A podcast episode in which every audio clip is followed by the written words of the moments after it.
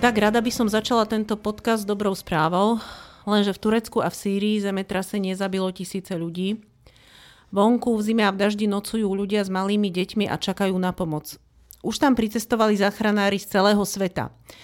V pondelok večer tam odleteli aj naši so služobnými psami, vycvičenými na vyhľadávanie osôb v troskách. Počúvate podcast Týždeň s týždňom. Dnes ho budem moderovať ja, Marina Gálisová, a spolu so mnou sú tu Tomáš Zálešák, Martin Mojžiš a Štefan Hríb. Kto na Slovensku vládne? Kto rozhoduje o čom sa bude hlasovať v parlamente? Čo nám hrozí a čo nás pravdepodobne neminie? Čaká nás pravdepodobne 8 mesiacov nezmyselných a škodlivých pokusov prijať zlé zákony. O jeden taký sa naši zákonodarcovia pokúšali aj prednedávnom.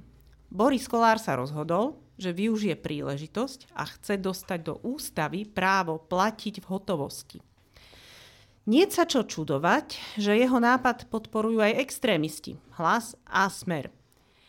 Robert Kaliňák sa pravdepodobne pokúsi vrátiť do parlamentu a v našej, už aj tak poriadne zmrzačenej ústave sa objaví jeho doba kešu. Podľa Borisa Kolára podobný zákon majú aj v rakúskej ústave. Nie je to však pravda predseda parlamentu jednoducho klame. Tak, čo sa deje v parlamente? Ak to ešte vládzete sledovať, ak vás to ešte niekoho baví, alebo ak sa chcete jednoducho nad to povzniesť nejakými peknými slovami. Martin? Uh, to, čo si povedala, je pravda, že, že teraz tých 8 mesiacov do volieb nás čakajú s veľkou pravdepodobnosťou všelijaké populistické blbosti a myslím si, že najrozumnejšie, čo s tým treba robiť, je e, vždy si uvedomiť, že proste existujú katastrofy prírodné, existujú katastrofy takéto politické. Keď to porovnáme s tým Tureckom, tak toto je selanka. Proste netreba sa rozčulovať z vecí, s ktorými sa nedá nič urobiť. Tak toto bude. E, a keď vieme, že to tak bude, tak je zbytočné prepadať zúfalstvu, keď vidíme, že to tak je. Naozaj sú aj horšie veci. Určite áno, ale čo vás tak napadne, kolegovia, keď počúvate, že jeden plesne na stôl kartu s nápisom, že obedy zadarmo, ďalší, že zatvoríme v nedeľu obchody a ďalší, že teda dáme ústavné právo platiť v hotovosti? Opakujem, mňa napadne to, že v nedelu sme vedeli, že po zemetrasení je tisíc mŕtvych, v pondelok sme vedeli, že je tých viac jak 2000, v útorok sme vedeli, že je viac jak 3000, teraz je viac jak 5000 a bude ich ešte Už viac. je nad 8. Už je nad 8. To je, to, to je podstatnejšia správa. Zároveň vieme, že Rusi začali nejakú ofenzívu a útočia naraz na 20, na 20 miestach. Akože sú aj horšie veci na svete, blízko tu v Európe alebo pri Európe tesne a opakujem, proste toto je nám súdené, toto je skoro ako prírodná katastrofa, nedá sa to nejako zastaviť, e, dá sa to len prečkať. Dobre, Štefan? Um, no, mňa napadne viacero vecí. E, jedna taká podstatná je, že to je že veľký nedostatok tvorivosti slovenskej politickej elity, keď príde pred voľbami e, vždy znova s takými úplne primitívnymi témami, že zakázať nedelný predaj. Nič proti zákazu nedelného zákazu, nič proti obmedzeniu predaja, však je to aj v iných krajinách. Ale keď to je tesne pred voľbami, tak to je, to je čisto také, že aby tí ľudia, ktorí, ktorí sú za to, aby v nedelu boli zatvorené obchody, aby sme ich získali na svoju stranu, tak to teraz vyťahneme. A prečo sa o tom nediskutovalo pred rokom, pred troma? Prečo to je teraz? Lebo idú voľby. No a to je také primitívne. To isté platí predpokladám, že sa zase vyťahnú potraty, e, obedy zadarmo. Veď to je, to je ešte také, že až do oka bijúce, že veď táto koalícia a správne zrušila obedy zadarmo, keď sa, keď sa dostala k moci s tým, že deti, ktoré sú z chudobných rodín, budú dostávať nejaké kompenzácie. A to je úplne správny postoj. Prečo by mali mať obedy takzvané zadarmo deti bohatých rodičov? Aký to má význam? Iba, iba sa s tým míňajú peniaze. E, a teraz, keď je pred voľbami, tak zase niekoho napadlo, v tomto prípade asi v Sme rodina, rodina. Kde, že no dobre, tak teraz si získame niektorých rodičov, keď ich deti budú mať obedy zadarmo, hoci my a náš minister ich zrušil. No tak to, to sa ráta s tým, že teda ľudia si nepamätajú 3 roky dozadu. Tak už len toto je také ponižujúce, že fakt si myslíte, že my si nepamätáme. A po druhé je to také prvoplánové, že, že no tak ako sa zapáčim, keď neviem urobiť niečo inteligentné, že ja neviem, voľte nás, lebo my máme predstavu o našom školstve a tento človek vám povie akú. A bude z toho vyplývať toto alebo voľte nás, lebo my vieme postaviť nemocnice. Ako to vieme, tak tuto pozrite sa, tu je plán, takto je to podložené, takto to vyzerá ekonomicky. Nie, nevieme nič také, tak prídeme s úplne triviálnymi vecami. Ešte niekto môže prísť trestom smrti, ešte niekto môže prísť, ja neviem, s vystúpením z NATO, so zákazom amerických základní, ktoré tu nie sú. Proste tak, každý, kto pri, prináša takéto triviálne prvoplánové primitívne nápady tesne pred voľbami, že každý človek by si mal uvedomiť, že hoci to vyzerá dobre pre moje dieťa, v skutočnosti je to podvod na mne. Na mne. Čiže ja, ja, ja sa na to pozerám takto, ale tá, tá nepríjemnosť v tom je, že môžeme sa na to pozerať akože stoicky, lenže oni to príjmu. Že, ten, že tie obedy zadarmo znova prijali. To už není, že to je len taká predvolebná retorika. Nie, že oni to, že príjmu a oni môžu pri, prijať ďalšie a ďalšie veci v tomto návale predvolebnej akože, radosti a, ponuky pre voličov. No. Čiže ono to nie je len ako na oko škaredé, ono je to aj v dôsledkoch, v reálnych dôsledkoch škaredé, že však viackrát sme to tu hovorili, že my už žijeme vo svete, kde sa všetci politici pretekajú v tom, čo nám viac dajú zadarmo. Ale, a pričom bohapusto sa používa pojem zadarmo, Pričom akože zadarmo, že, že čo, že ten obed nikto nezaplatí, ten obed je akože fakt zadarmo, že ten výrobca ho dá tej škole zadarmo? Nie, veď to aj tak my všetci zaplatíme. Čiže Čiže všetky tieto návrhy typu my vám dáme viac peňazí, viac vám pomôžeme, obed zadarmo, neviem čo, sú, sú ešte aj klamstvom, lebo to nie je zadarmo. No tak e, ja si myslím, že treba na to normálne že reagovať stále, stále znova, že počúvajte, nie je to zadarmo, počúvajte, pred voľbami neklamte nás, počúvajte, vy ste zrušili tie obedy, tak prečo teraz sa tvárite, že vy idete pomáhať našim deťom všetkým. Čiže podľa mňa netreba byť ticho a treba stále znova povedať, že v čom je to podvod. Uh, Martin, potom bude Tomáš. Uh, ja, len, ja len poznámku drobnú, že teda fakt, že sú to také evergreeny, že nevedia nič nové vymyslieť, okrem Igora Matoviča. To je tvorivý človek, ktorý vždy vymyslí niečo nové.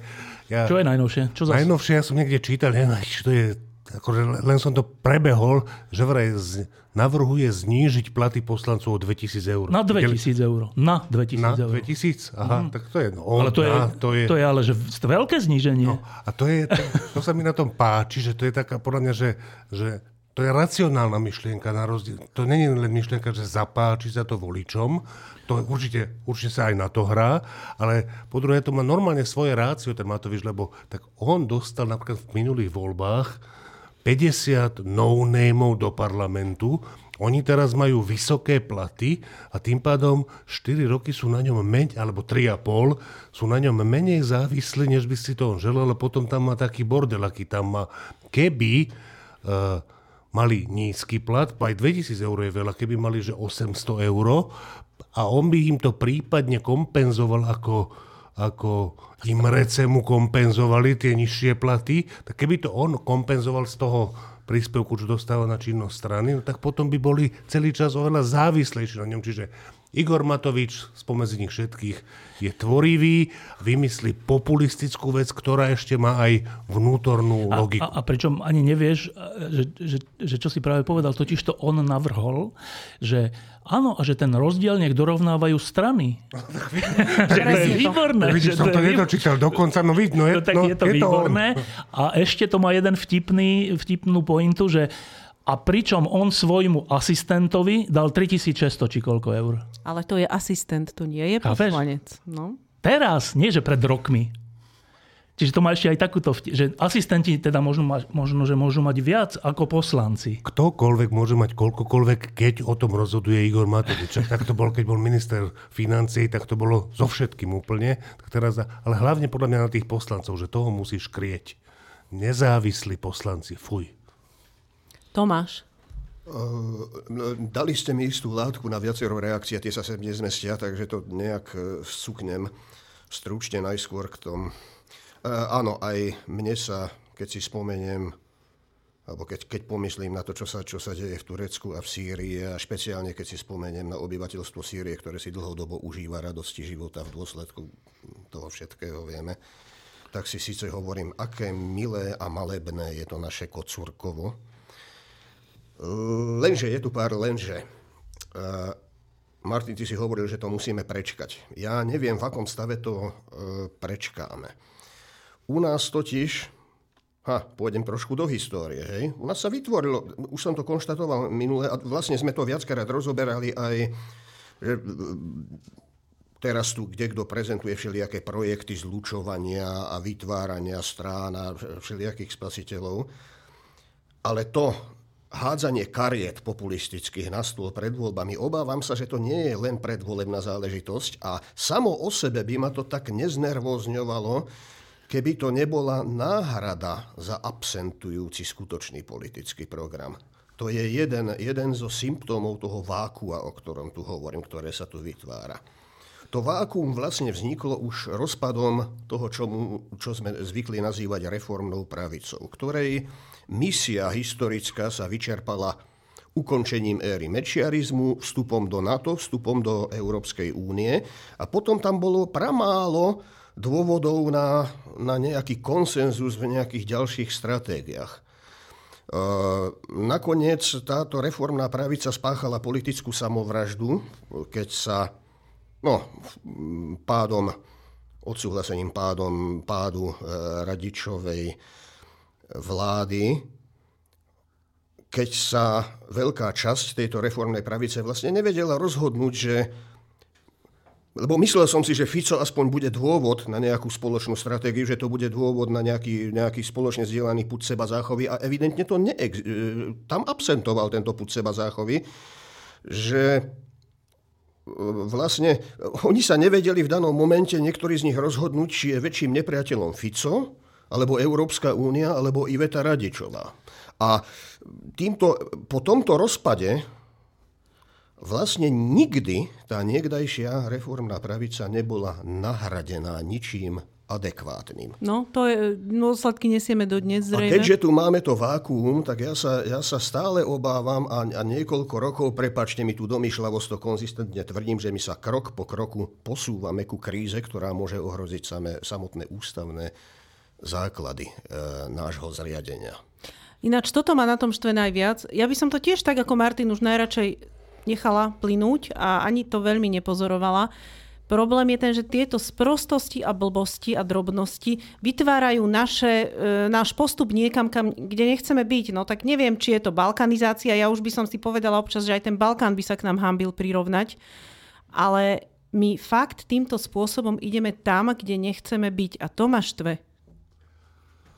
Uh, áno, toto nebezpečenstvo tu je a je veľké. Na druhej strane, na druhej strane hm, ak nesklzneme do, do toho, čo stále e, Tomáša straší oprávnenie, že, že úplne sa zmení ústavné zriadenie Slovenska, najprv neoficiálne, potom možno aj oficiálne, že to hrozí, ale ak by k tomu nedošlo, tak v nejakom zmysle pre striedanie typov vlád, pravicovejších a lavicovejších teraz v zmysle menej štátu, viac štátu a nie blbosti, ktoré sa namiesto toho používajú na súčasné definovanie pravice a lavice, tak v nejakom zmysle uh, tí, ktorí sú pri vláde a robia chyby, tak uh, to v normálnej demokracii vedie k tomu, že tie vlády sa v zhruba 10-ročnú, zhruba 10-ročnú periodicitou striedajú. A to, čo robí to, to, tieto orgie populizmu,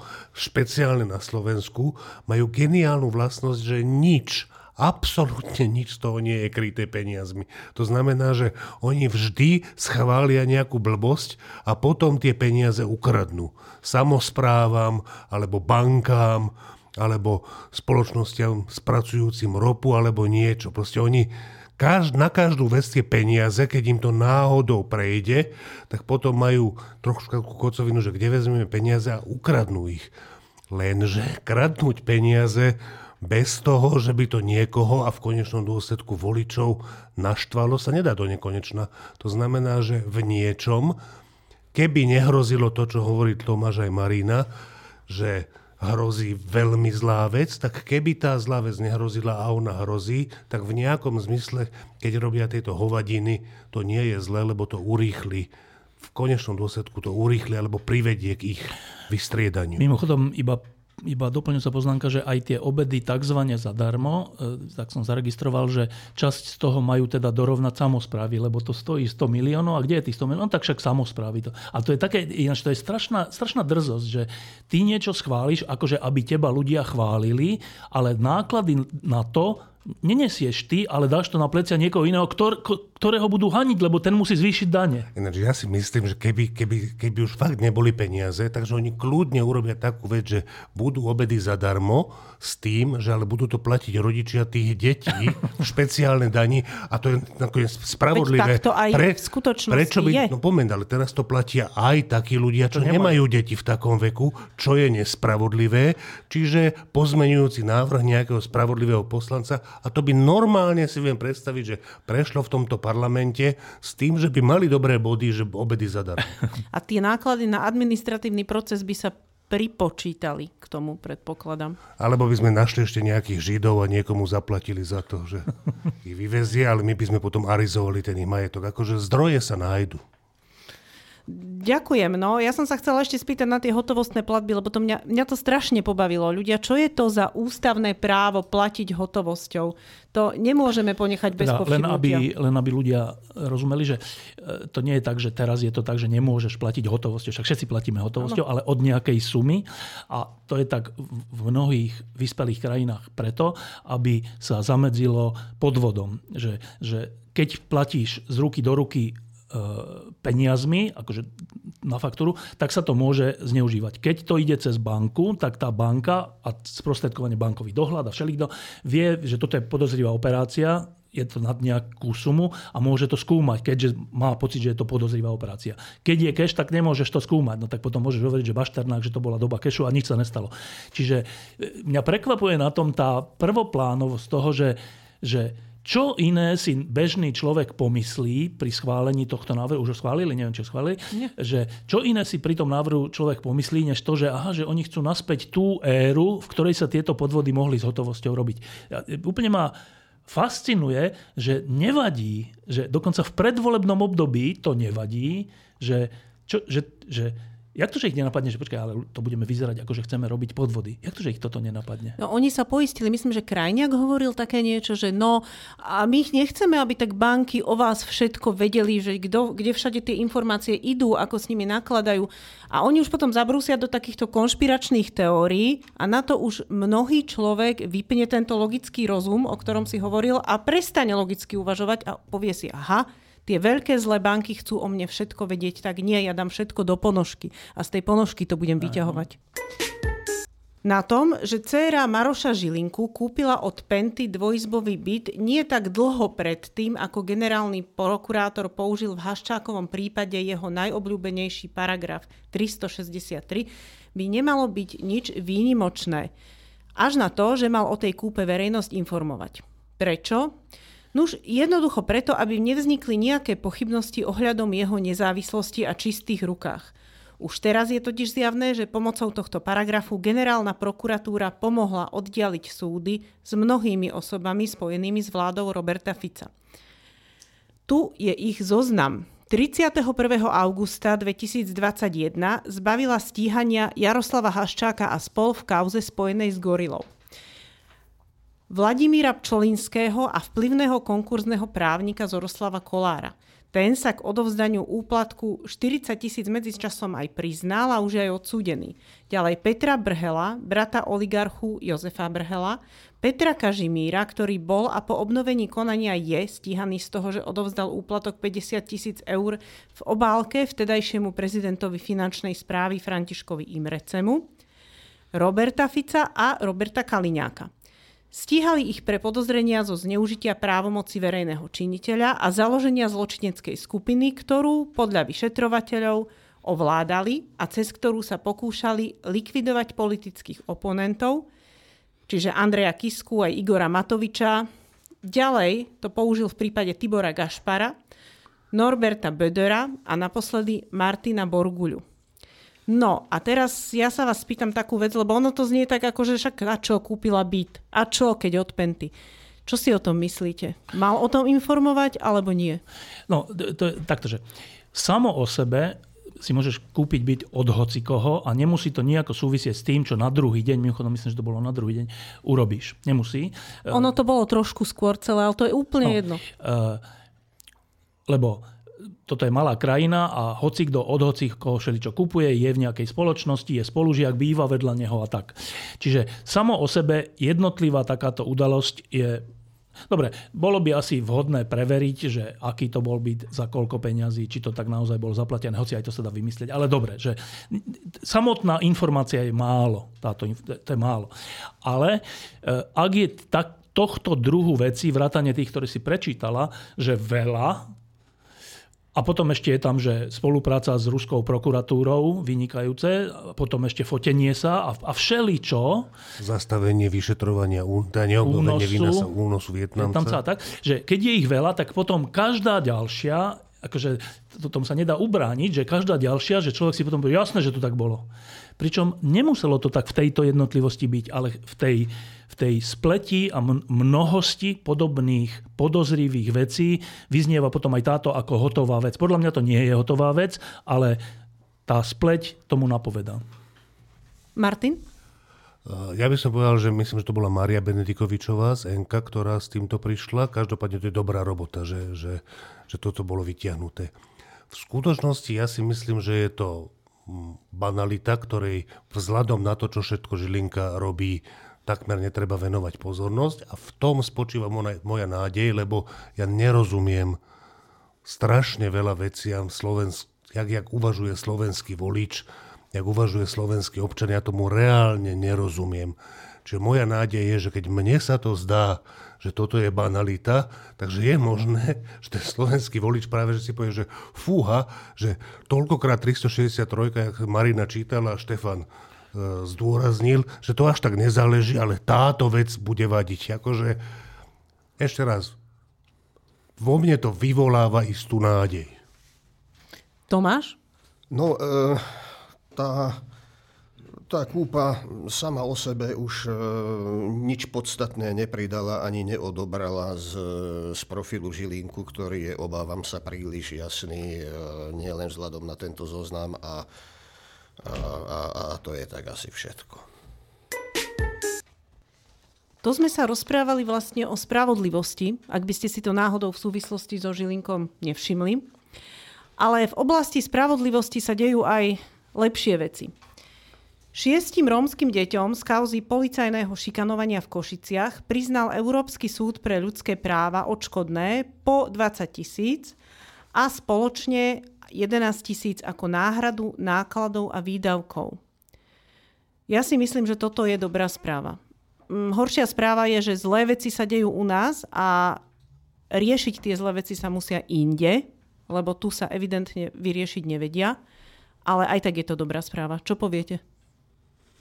E, to je určite dobrá správa e, a nie je jediná tohto typu. E, nedávno Roman Kvasnica mi rozprával o tej kauze, ktorú on zastupoval v Moldave nad Bodvou, kde, kde policajti použili neprimeranú silu a neprimeraný útok na miestnych obyvateľov, ktorých pričom ešte aj potom obvinili, že si to celé vymysleli a tým museli chodiť na výsluchy alebo do, do celý predbežného zadržania a tak.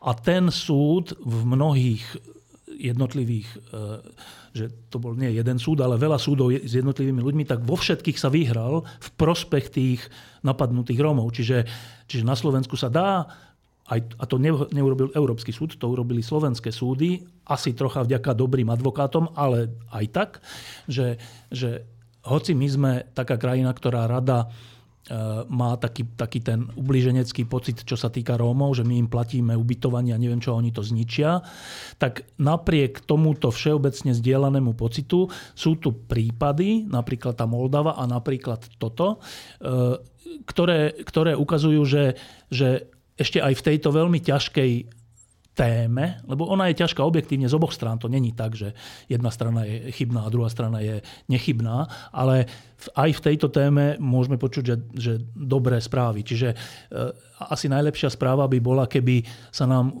po 30 rokoch podarilo aspoň trocha meniť to, že tu sú stále tie hrozné osady, v ktorých sa žije, v ktorých sa žije v predpotopných aj hygienických, aj iných podmienkach, že keby sme v tomto trocha pokročili, a pričom to nie je žiadna utopia, však dávnejšie sme mali v týždni takú, takú porovnávaciu vec, že tí istí Rómovia z tých osád, keď idú do Anglicka, teraz som zabudol to mestečko, tak, tak zrazu tam sú, že normálne fungujúci ľudia, ktorí chodia do zamestnania, majú svoje ubytovanie a všetko, tí istí, nie že to nie že elita nejaká, že tí istí, a potom sa vrátia sem a znova je ten starý stereotyp. Čiže nie je to utopia vyriešiť tento problém, alebo aspoň posunúť trocha tento problém nie projektami a všelijakými analýzami, ale reálne. Zatiaľ sa to za 30 rokov veľmi nepodarilo, ale teda aj táto správa, aj tá správa z tej Moldavy hovorí, že aj tu sú nejaké vnútorné sily na to, aby sme to pohli. Tomáš?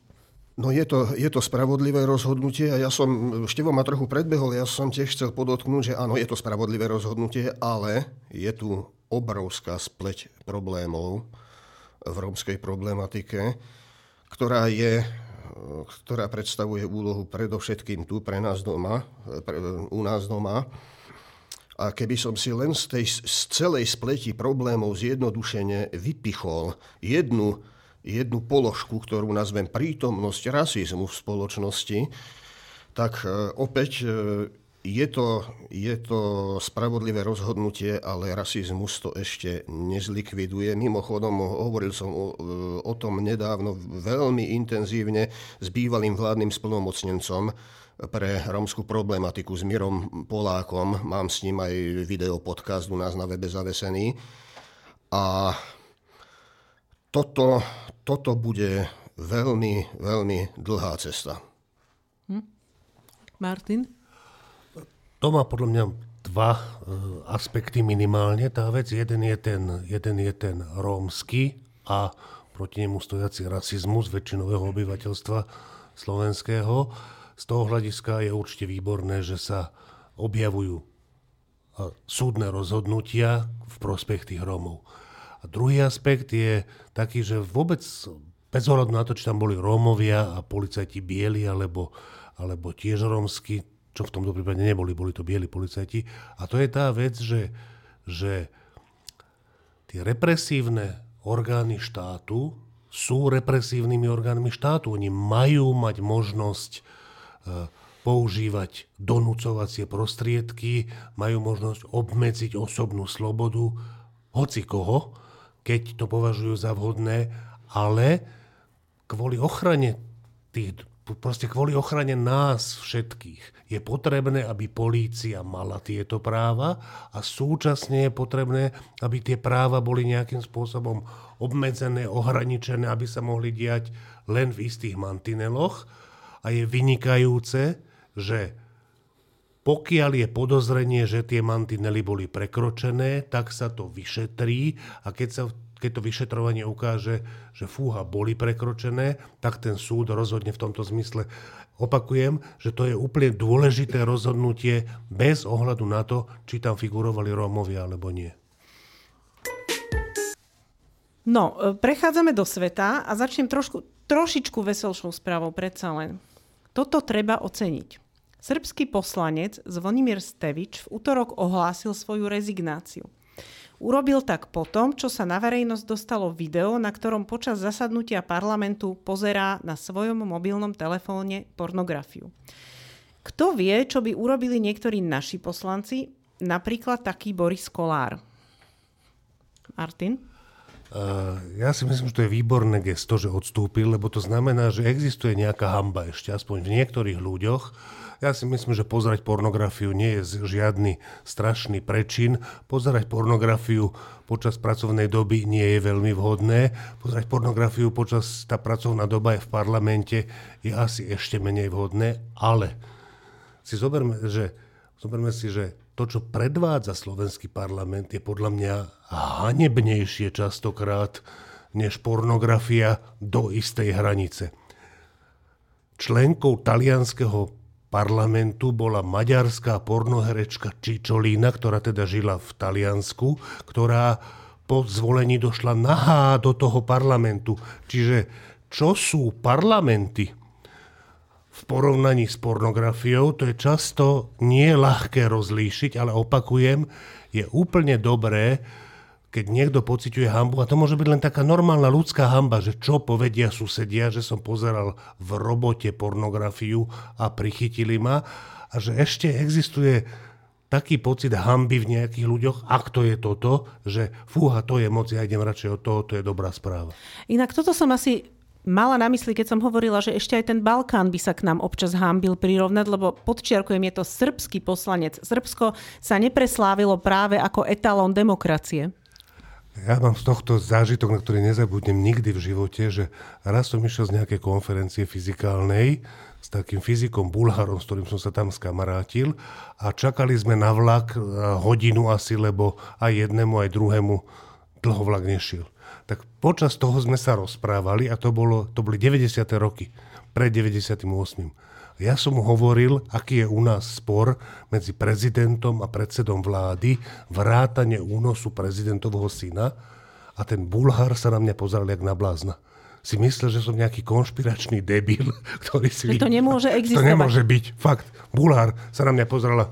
A ja som teda to, keď som to zbadal, že sa tak na mňa pozerá, tak som nevedel reagovať, lebo som si uvedomil, že čo som mu ja práve hovoril a že ja by som asi tiež tak reagoval, ako on reaguje. Proste, že, čiže áno, podľa mňa aj Balkán má z nás niekedy srandu. Ozaj, a je nie Bulharsko je to až Balkán? Je, je. Lebo Bere sa to asi tak. je, ale ja už som zažila také, že Bulhár sa strašne urazil, keď bol označený, že je z Balkánu.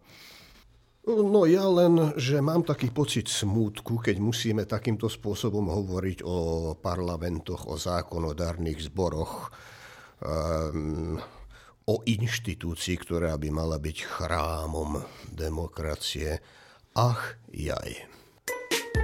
Američania zostrelili nad morom čínsky špionážny balón, ktorý sa len tak mieru milovne niekoľko dní túlal nad USA. Čína je pohoršená a tvrdí, že balón sa do vzduchu dostal zásahom vyššej moci. Je jasné, že vyššia moc ho neochránila a dnes po jeho zvyškoch pátrajú ozbrojené sily. Uvidíme, čo vo vodách Atlantiku nájdu. Tou vyššou mocou mal, mali súdruhovia na mysli nebeský mandát, alebo cestu Tao, alebo... Čo Myslím, to že seba.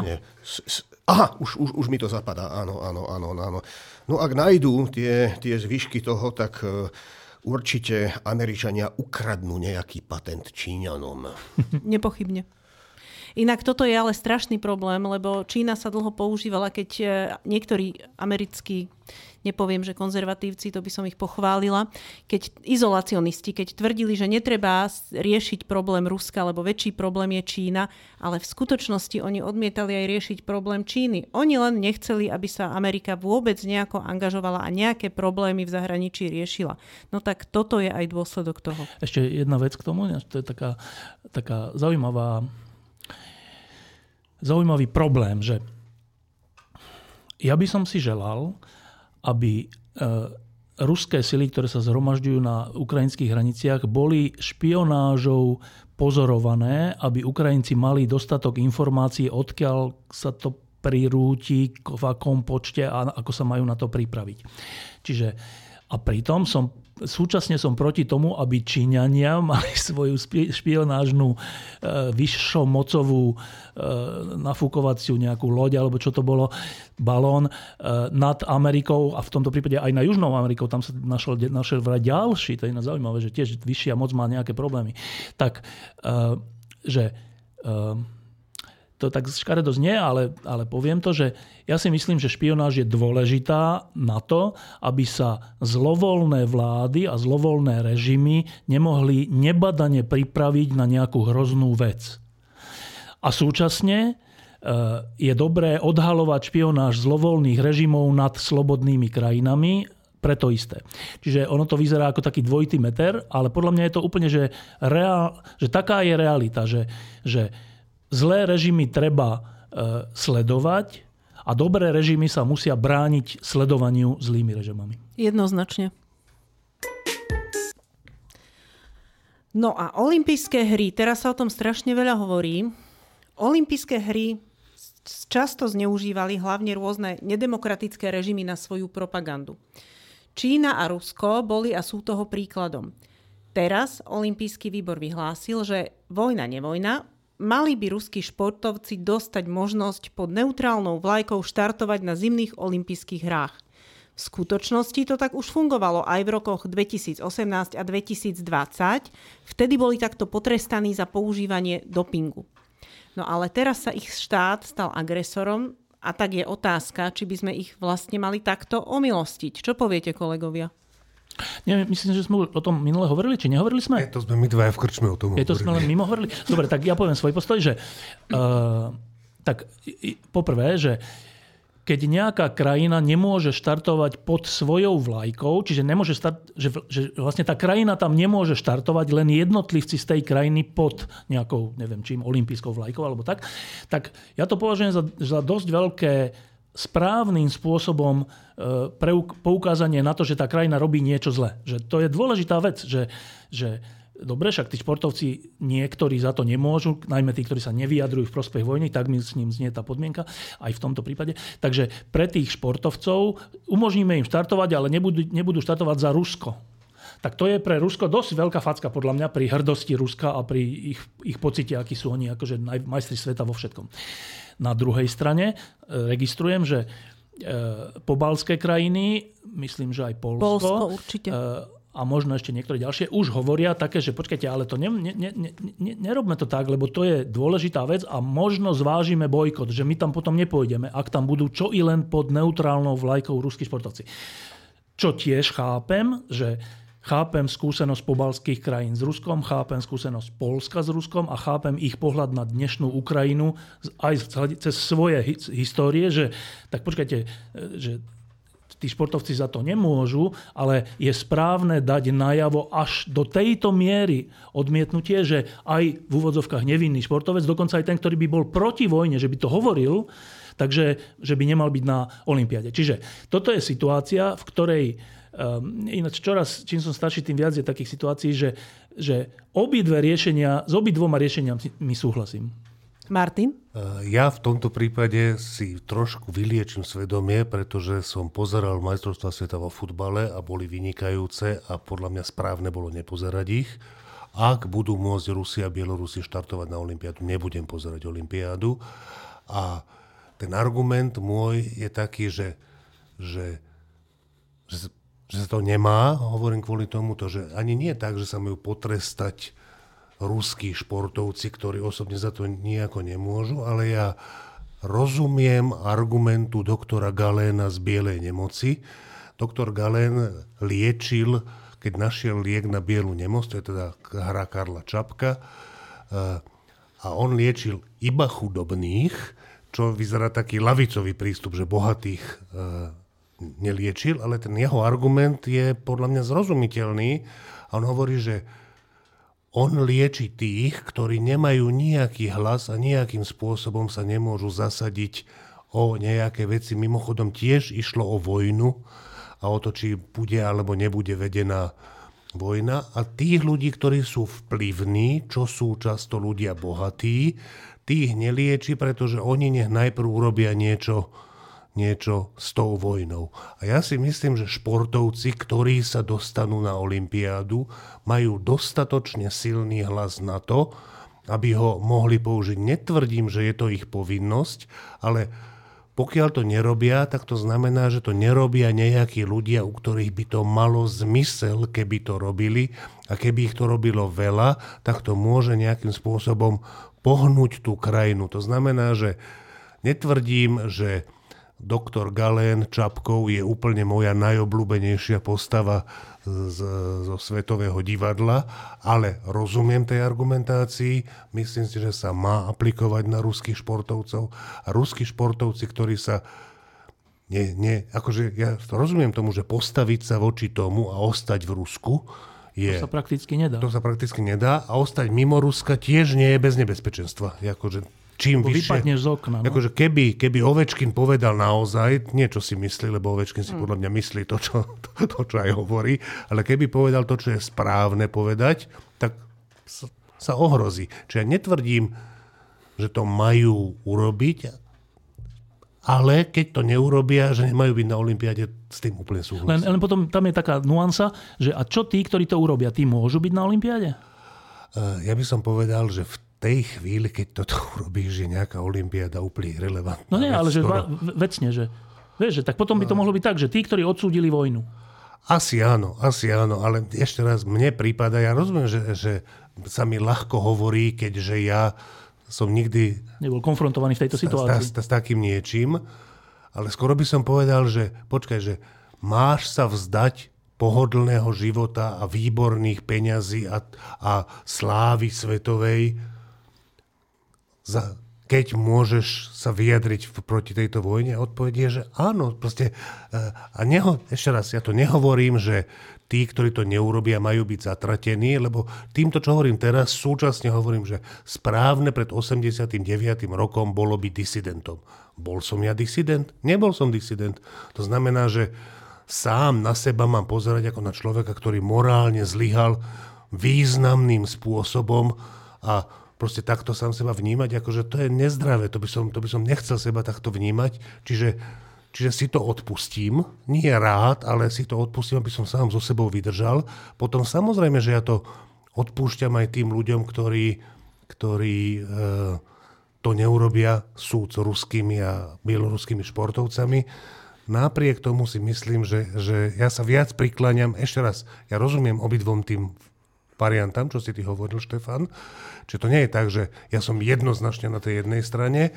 Tiež rozumiem obi dvom, ale v sebe cítim v tomto prípade jednoznačne príklon na tamtú stranu a rovno sa opakovane priznávam, že pri majstrovstvách sveta vo futbale, kde nešlo o túto vojnu, ale išlo o tiež vážne veci, som zachoval ja sám nie v súlade s týmto svojim presvedčením. Tomáš? Uh, to je, to, to je hovacky ťažká otázka. E, myslím, že, že ten, ten hlavný imperatív, ktorý by mal viesť rozhodovanie o tom, koho pripustiť, koho nepripustiť, ktorý tým e, a za akých okolností a za akými kvalifikáciami na olympijské hry by mal byť, že keďže olympijské hry sú symbol mierovej, mierového súťaženia športu, nemali by, mali by sme predchádzať situácii, aby sa olympijské hry stali pokračovaním medzinárodnej politiky inými prostriedkami, či nebodaj pokračovaním vojny inými prostriedkami. Z tohto hľadiska uh, si myslím, že ak, ak nechceme, aby sa z bojkotu v istých situáciách stal bežný nástroj, uh, ktorý vlastne tie, celú myšlienku tých olympijských hier uh, môže natrvalo sproblematizovať, môže, nehovorím, že musí, za istých okolností, tak e, zákaz určitým tímom vystupovať pod národnou vlajkou, pokiaľ tento štát napríklad pácha isté veci, vedie agresívnu vojnu a podobne, sa mi javí ako kompromis, ale ako kompromis zmysluplný. Je to symbolické potrestanie, ale je to potrestanie, ktoré hovorí dosť jasne. Asi som nepredvídal všetky možné situácie, ale som do istej miery naklonený tomuto riešeniu. No ja tu budem asi za najväčšieho radikála, lebo ja si myslím, že nie, nemali by tam byť. A ja mám dokonca veľký problém aj s tou nevlajkou, pod ktorou by mali ísť, lebo keď si uvedomíme, že ukrajinskí športovci momentálne sa nemôžu venovať športu ani ničomu zmysluplnému vo svojej oblasti, oni robia síce zmysluplnú, ale strašne smutnú vec, no, tragickú, že bránia svoju vlast. Mnohí z nich už dokonca padli na obr- pri obrane svojej vlasti a padli preto, že ich napadlo Rusko. Tak pre mňa, ako si, mne už aj tá biela vlajka, aj tá neutrálna vlajka je príliš postriekaná krvou v mojich očiach, prvá vec. Druhá vec, ja neviem, ako je to s jednotlivými športovcami ruskými, keďže ich nepoznám. Nemôžem povedať, nakoľko naozaj podporujú vojnu, nepodporujú, či môžu ísť proti tomu, či nemôžu ísť proti tomu. Ale ja si pamätám, že v Sovietsky zväz aj Rusko nemalo obdobia, v ktorých by šport nepoužívalo ako propagandu a ako predlženie politiky tak to jednoducho neexistovalo. Ja neviem o tom, že by tam športovci boli vedení k tomu, že vy teda robíte len šport, je to vysoko morálna a univerzálna záležitosť, kde sa propagujú všeľudské hodnoty a vy tu nie ste na to, aby ste propagovali že tá vaša vlast, to Rusko alebo ten sovietský zväz je to najlepšie, čo kedy bolo. Ja si myslím, že sovietský aj ruský vrcholový šport bol zásadne liahňou toho ruského veľkoruského imperializmu. To stále to je. Bolo vž- a, a vždy je. Čiže pre mňa je problematická predstava vrcholového športovca, ktorý týmto všetkým prešiel a že by naozaj akože nepodporoval Putina, alebo teda bol by na tom úplne, že morálne by bol nepoškodený, tak si povedzme, lebo možno oni za to až tak nemôžu, ale podľa mňa sú morálne tiež poškodení. To je druhá vec. A tretia vec je, dnes sa možno trošku s údivom pozeráme, že v tom 36. to bolo, že bolo, bola Olympiáda vtedy hitlerovskom Nemecku. A my sa na to dívame až s takom podivom, že to sa im umožnilo. Potom, no umožnilo. A my vlastne si vravíme, a ako sa to mohlo udiať? No tak, že zrejme vtedy došlo k nejakým úvahám, pri ktorých sa usúdilo, že to tak bude lepšie. Dve, a toto dve, by som nechcela vidieť zopakované, čo i v malom meradle. Dve kratučké protireakcie, že, že to je, obdoba toho by bola, keby Olympiáda bola dnes v Rusku, ale to je vylúčené. Že to, v tomto sa svet poučil, že to je vylúčené. To je jedna. A druhá, že existujú ruskí športovci, ktorí sú morálne nepoškodený, keď to takto takými veľkými slovami poviem, že napríklad e, v tej NHL hraje taký jeden Rus, veľmi dobrý, volá sa Panarin, ktorý myslím, že hrá za New York Rangers, alebo už prestúpil, teraz neviem, ktorý otvorene ide proti aj vojne, aj Putinovi a tak. A súčasne je tam Ovečkin, ktorý neviem, či si už odstránil Putina zo svojho konta, neviem, Twitteru či z čoho. E, čiže to, to, len doplňam, že určite existujú športovci v Rusku, ktorí odsudzujú vojnu a sú dostatočne odvážni na to, aby to aj navonok hovorili. Keď bola, Ruska, keď bola Olympiáda v Rusku, v Soči, vtedy už svet tiež mohol čo to vedieť o Rusku. Už niečo sme mali za sebou a nie, dopustili sme to, videli sme to tam, aké krásne rozprávky ukazovali pri tom ceremoniáli. Úplne to bolo nádherné. Máša, medveď, úžasné. A už vtedy pritom už pripravovali inváziu na Krym. Český prezident Miloš Zeman sa so Slovenskom lúčil vo Vysokých Tatrách. Pred mnohými rokmi pri návšteve tohto regiónu vyvolal nevôľu časti Slovákov a popradského pivovaru, keď označil popradské pivo za patok, vhodný akurát tak na odkladanie zubných protéz. Popradský pivovar už neexistuje a Miloš Zeman tiež onedlho odíde z politickej scény. Tak sa ešte naposledy zamyslíme, dúfajme, že naposledy, nad jeho politickým pôsobením. Aký bol prezident? No, neviem, či ste videli tú tlačovku e, so Zuzanou Čaputovú, takú tú rozlúčkovú, alebo aká to bola. E, kedy to bolo včera? Alebo predčerom? Včera? Neviem.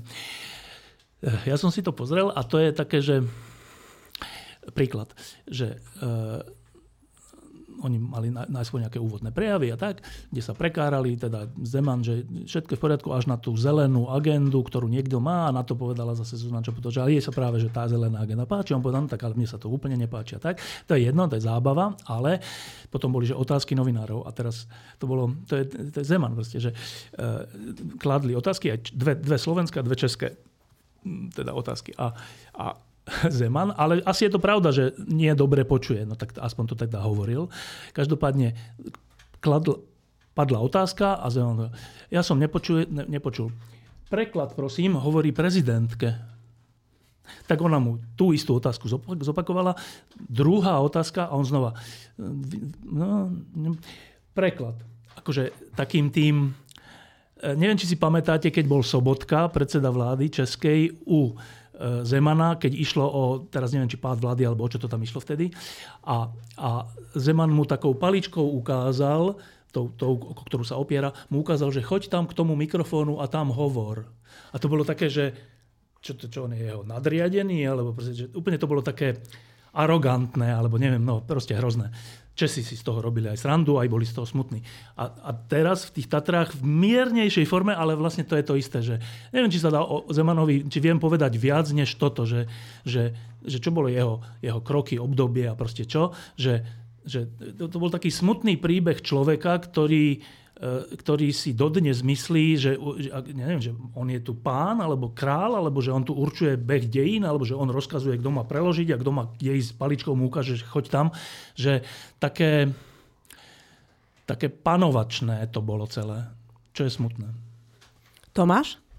No, to, to je na dlhé rozprávanie. My sme sa tu už e, nedávno dotkli tej, toho zaujímavého fenoménu politikov, ktorí kde si, kedysi na začiatku sa snáď na chvíľu dali považovať za príčetných a zodpovedných politikov, ale ktorí sa z nejakých dôvodov stali svojimi vlastnými karikatúrami.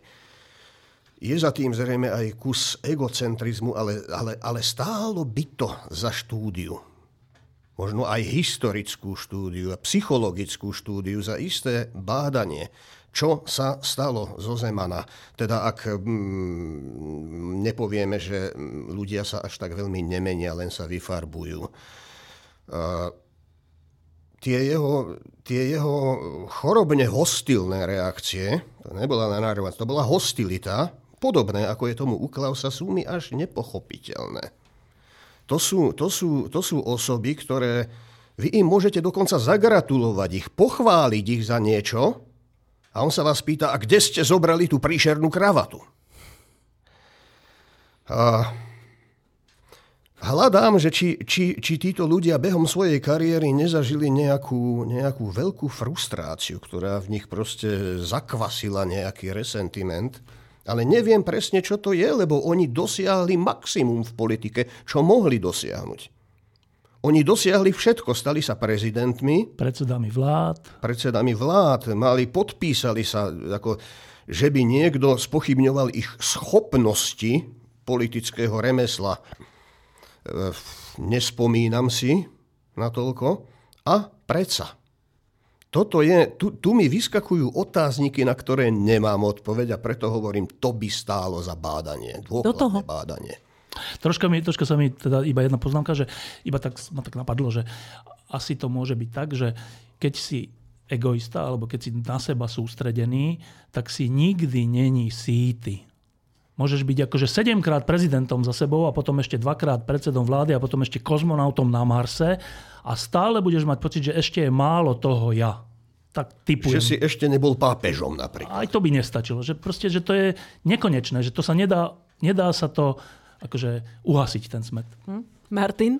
A v čom sú ale zaujímaví Zeman aj Klaus, najmä pre nás Slovákov, je, že my tu máme tých ľudí, ktorí sú egocentrický a e, klamu jedno za druhým, sú navyše jeden za druhým hlúpi. Akože my tu máme Danka a Matoviča a ľudí takéhoto rangu, ktorí blahu, ktorí hovoria z prostosti, hlúposti, ktoré sú súčasne aj nepravdy. Zeman... Porovnateľné. Však ja, ja ich neporovnávam. Zeman a Klaus boli inteligentní ľudia, ktorí často rétoricky e, dobre e, hovorili veci. Často to malo aj nejakú vnútornú logiku, správnu, napriek tomu to boli blbosti. To znamená, ne, a nepravdy. To znamená, že oni sú zaujímaví z tohto hľadiska, že ukazujú, že aj inteligentným spôsobom že nepravda a hlúposť to nie sú ekvivalenty, že, môžu, že môže byť inteligentne rozprávaná nepravda, aj keď, bohužiaľ, ja si myslím, že obidvaja sa tomuto svojmu daru spreneverili, lebo čoraz ďalej rozprávali nielen nepravdy, ale aj hlúposti. A to aj Klaus, že tie veci sú často už nie, niekdy to nedosiahne gramatickú a štilistickú úroveň Andreja Danka. To ale, je ale ťažké. Áno, áno, áno, ale, ale že, že blbosti to boli tiež, čo je škoda, lebo, lebo špeciálne pre nás na Slovensku by bolo veľmi osviežujúce a užitočné počúvať aj ľudí, ktorí rozprávajú inteligentne, rozumne a napriek tomu sú to nepravdy, jak si cizelovalo by to náš vzťah k pravde, ktorý si myslím, že my ako Slováci máme, že hrozne zakrneli. Inak tam je zaujímavá paralela medzi Zemanom a Klausom, pretože jeden z nich, Klaus, skončil názorovo absolútne zle. Na to sa nedá povedať nič iné zle. A druhý, Zeman, potom všetkom, čo pohovoril, nie pohovoril, ale čo porobil, neskutočné veci, tak bol schopný aspoň toho, aspoň tej sebareflexie, že keď ten Putin konečne teda ukázal, podľa neho ukázal pravú tvár, my ostatní sme ju videli dávno predtým, tak on ho odsúdil. Odsúdil teda tú inváziu na Ukrajinu. Čiže ja toto považujem za výkon u tohto typu človeka, že niečo prebilo tú jeho egocentrickú stenu. A v tom je, nerada to hovorím, u mňa lepšie na tom ako Klaus, z ktorého názormi mnohými ekonomickými by som o mnoho radšej súhlasila.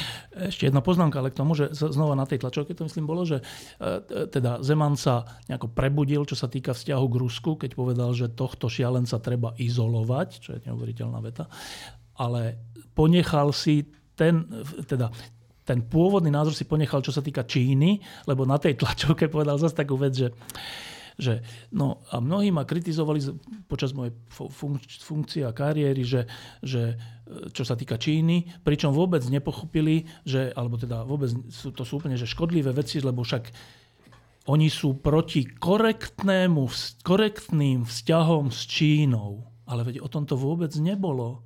A to, to, isté predtým no. hovorilo Rusku, že však ja som len za korektné vzťahy s Ruskom. Ale, ale čiže tým chcem povedať, že kým Čína nezautočí na Tajván, tak on bude hovoriť, že Čína nerobí nič zle, však to sú len má svoj, svoj režim, však dokonca môžeme sa z neho učiť, to dokonca mm-hmm. tiež mhm. povedal, že, že títo ľudia sa prebudia asi až v situácii, keď tá vec už nie je že zrelá, ale keď, keď už je zabíjanie a to je také prebudenie, ktoré už je trocha k ničomu. To máš úplnú pravdu, ale ja by som opäť povedala, ale aspoň vtedy, pretože my máme plnú krajinu ľudí, ktorí sa neprebudia ani z oči voči zabíjaniu a ešte budú tvrdiť, ale veď vlastne to Rusko za to nemôže a podobné sprostosti.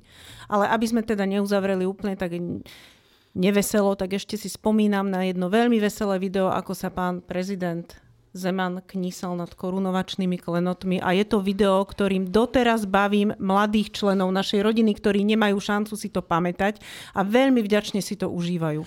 To je posledná vec už? Pardon, a on k tomu ešte aj niečo dodal, zaujímavý komentár, že málo chybielo a k tým korunovačným klenotům by přibila i šavle. a to je posledná vec, čo, čo máme? Lebo ešte jednu treba spomenúť. Podľa mňa už sme spomenuli. Áno, hovor, hovor. To Turecko, to zemetrasenie, že uh, Turecko sa v posledných rokoch nespráva veľmi pekne. E, na jednej strane teda na jeho území je strašne veľa utečencov, čo, čo málo oceňujeme. Na druhej strane on tý, Turecko tých utečencov používa ako vydieračský, uh, vydieračský projekt voči nám všetkým. Že keď toto neurobíte, pošlem vám tam milión utečencov a tak. To, a to je také nepekné. Ale, a nielen to, teraz blokuje e, vstup Fínska a Švédska do NATO, respektíve teraz myslím, že už iba Švédska. Dobre, e, na čo Fínsko rozumne povedalo, že ale my tam chceme ísť spolu, to je ináč pekné. No, ale, že napriek tomuto, že napriek tomu, že Erdogan čo robí doma a, a, a tak, a čo robí čo sa týka rozšírenia NATO a čo robí s utečencami a mnoho iných vecí, tak keď sa myslím, že už dokonca som čítal, že 11 tisíc je tých mŕtvych, že keď tisíce Túrkov postihne živelná katastrofa, tak zrazu sa stane to, že ten západ, ktorý je Turkami, je ich režimom teda vykreslovaný akože zlé a, a robia nám zle, tak ten západ tam pošle svojich ľudí do úplného nebezpečenstva. Že ja som počúval tých záchranárov a to je tak, že, oni, to je tak, že keď, keď ten dom je spadnutý, ale ešte je nádej, že tam niekto je, tak tí záchranári idú do tých trosiek, ale tie trosky sa môžu v tej chvíli pohnúť a ten tam zomrie, ten, ten záchranár. No a teraz tento západ, ktorý má s Tureckom problém, v okamihu takéhoto nešťastia absolútne neváha s materiálnou pomocou, ale aj s ľudskou pomocou. A to je úplne že dôležité si uvedomiť, že je to strašné nešťastie a v tej chvíli padajú naše e, naša, naša kritika, že čo ten Erdogan robí, lebo chceme pomôcť zachrániť turecké životy. A to je že perfektné. perfektné. Na našej stránke nájdete zoznam organizácií, ktorým môžete finančne prispieť a pomôcť ľuďom zasiahnutým zemetrasením v Turecku a v Sýrii. Kolegovia, ja vám veľmi pekne ďakujem. E, chýbal nám tu okrem Juraja Petroviča, ktorý je zdravotne indisponovaný, aj Eugen Korda, ktorý je tiež zubne indisponovaný a naozaj nám chýbal, ja si myslím. Ja dúfam, že už na budúce bude moderovať on. Takže ďakujem vám všetkým a na samý záver, sláva Ukrajine. Herojom slava. slava.